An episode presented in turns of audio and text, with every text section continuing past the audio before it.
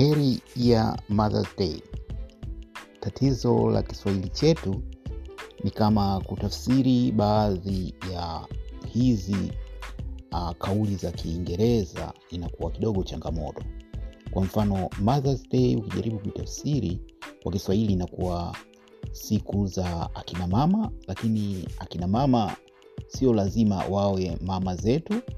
Um, kuita labda siku ya mama maybe inaleta maana fulani, lakini nadhani inaeleweka. Mother's Day ni siku ambayo inaadhimishwa kusherekea, kutambua umuhimu wa mama zetu, na leo ni siku ya akina mama, tuite hivyo duniani.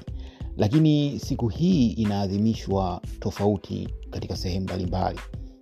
Sasa hii Mother's Day ya leo uh, inaadhimishwa Marekani na ndio imekuwa kama Mother's Day ya kidunia. Kwa hapa Uingereza Mother's Day huadhimishwa mwezi March. Kwa hiyo ni huwa inaleta mkanganyiko wa namna fulani kwamba kuna kama Mother's Day mbili uh, katika mwaka, lakini pia kuna siku ya wanawake duniani ambayo pia huelekezwa zaidi kwenye kutambua mchango wa wanawake, na katika levo ya familia huwa tunaangalia zaidi mchango wa mama zetu, lakini pamoja na wanawake wengine, mabinti, dada zetu na wengineo. Sasa makala hii fupi ni maalum kwa ajili ya kujumuika nanyi kusherekea siku hii muhimu kwa ajili ya mama zetu.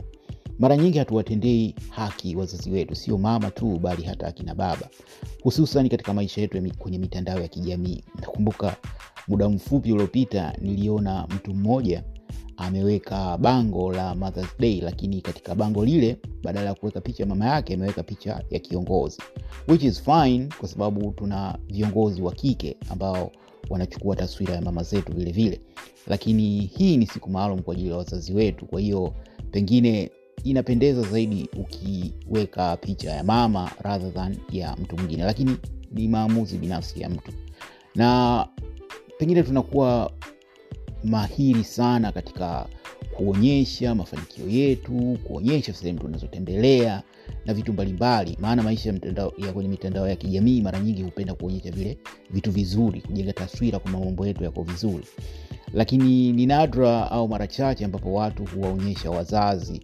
na pengine labda wakati mwingine unakuta watu wakionyesha wazazi labda pengine amefariki au kumbukumbu ya, ya msiba wa mzazi, ambacho kwa kweli pengine sio kitu sahihi sana. Bahati mbaya sisi wengine wazazi waliondoka wakati mitandao ya kijamii haijawa maarufu sana. Mama yangu mie alifariki kitambo zaidi, uh, wakati huo um, nadhani ya mwaka ambao Twitter ndio imeanzishwa elfu mbili na nane. Baba yangu alifariki miaka kadhaa baadaye, ambapo kidogo mitandao ya kijamii ilikuwa ishapata umaarufu, lakini lengo ni kwamba mitandao ya kijamii ni fursa nzuri ya kuwaenzi wazazi wetu, kuwakumbuka kila mara. Kuna Father's Day, lakini pia kuna hii Mother's Day, kuna siku ya kimataifa ya wanawake na vitu kama hivyo. Kwa hiyo mimi binafsi, mama yangu ana mchango mkubwa sana, kama ilivyo kwa baba yangu, katika kunitengeneza mimi mwenyewe jinsi nilivyo. Huwa napenda kuiadhimisha siku hii kwa kusema kwamba mimi ni mtu imara, lakini uimara huu nimeupata kutokana na uimara wa mama yangu, wa uimara wa baba yangu, uimara wa wazazi wangu, na ni muhimu kuwashukuru na kuwakumbuka wazazi wetu kwa michango yao. Kwa wale ambao bahati nzuri wazazi wao wako hai, wakati ni sasa. Bahati mbaya sisi wengine wazazi washaondoka, na hakuna pengo kubwa unaloweza kulipata maishani kama kuondokewa na wazazi. Kwa hiyo kwa nyie wenzetu ambao mna bahati wazazi wako hai, tumia kila dakika na fursa ulionayo kuongea nao, kuwaenzi, kuwapongeza, kuwashukuru. Unfortunately huwezi kumlipa mzazi uh, uh, malipo ya uzazi wake, kwa sababu bila wao sie tusingekuwepo hapa duniani. Lakini kubwa unaloweza kufanya ni, kufa, ni jitihada endelevu za kutambua uzazi wao, umuhimu wao kuleta duniani, pamoja na mchango wao katika maisha. Mimi moja ya vitu vikubwa sana ambavyo marehemu mama alinifundisha ni kuhusu wanawake kwamba njia bora ya kuwaheshimu wanawake ni kumwangalia kila mwanamke kama kioo cha mama yako. Hii mie imekuwa ni kitu ambacho kinanisaidia sana katika kuwaheshimu na kuthamini michango ya wanawake. Mimi ni mdau wa haki na maendeleo ya wanawake. Wakati mwingine naleta tafsiri tofauti, au kwa nini mwanaume ufanye hivi, lakini hakuna ubaya katika kutetea haki. Kwa hiyo basi nihitimishe episodi hii fupi kwa kuwatakia akina mama zetu wote heri ya siku ya wanawake duniani. Asanteni na kwaherini.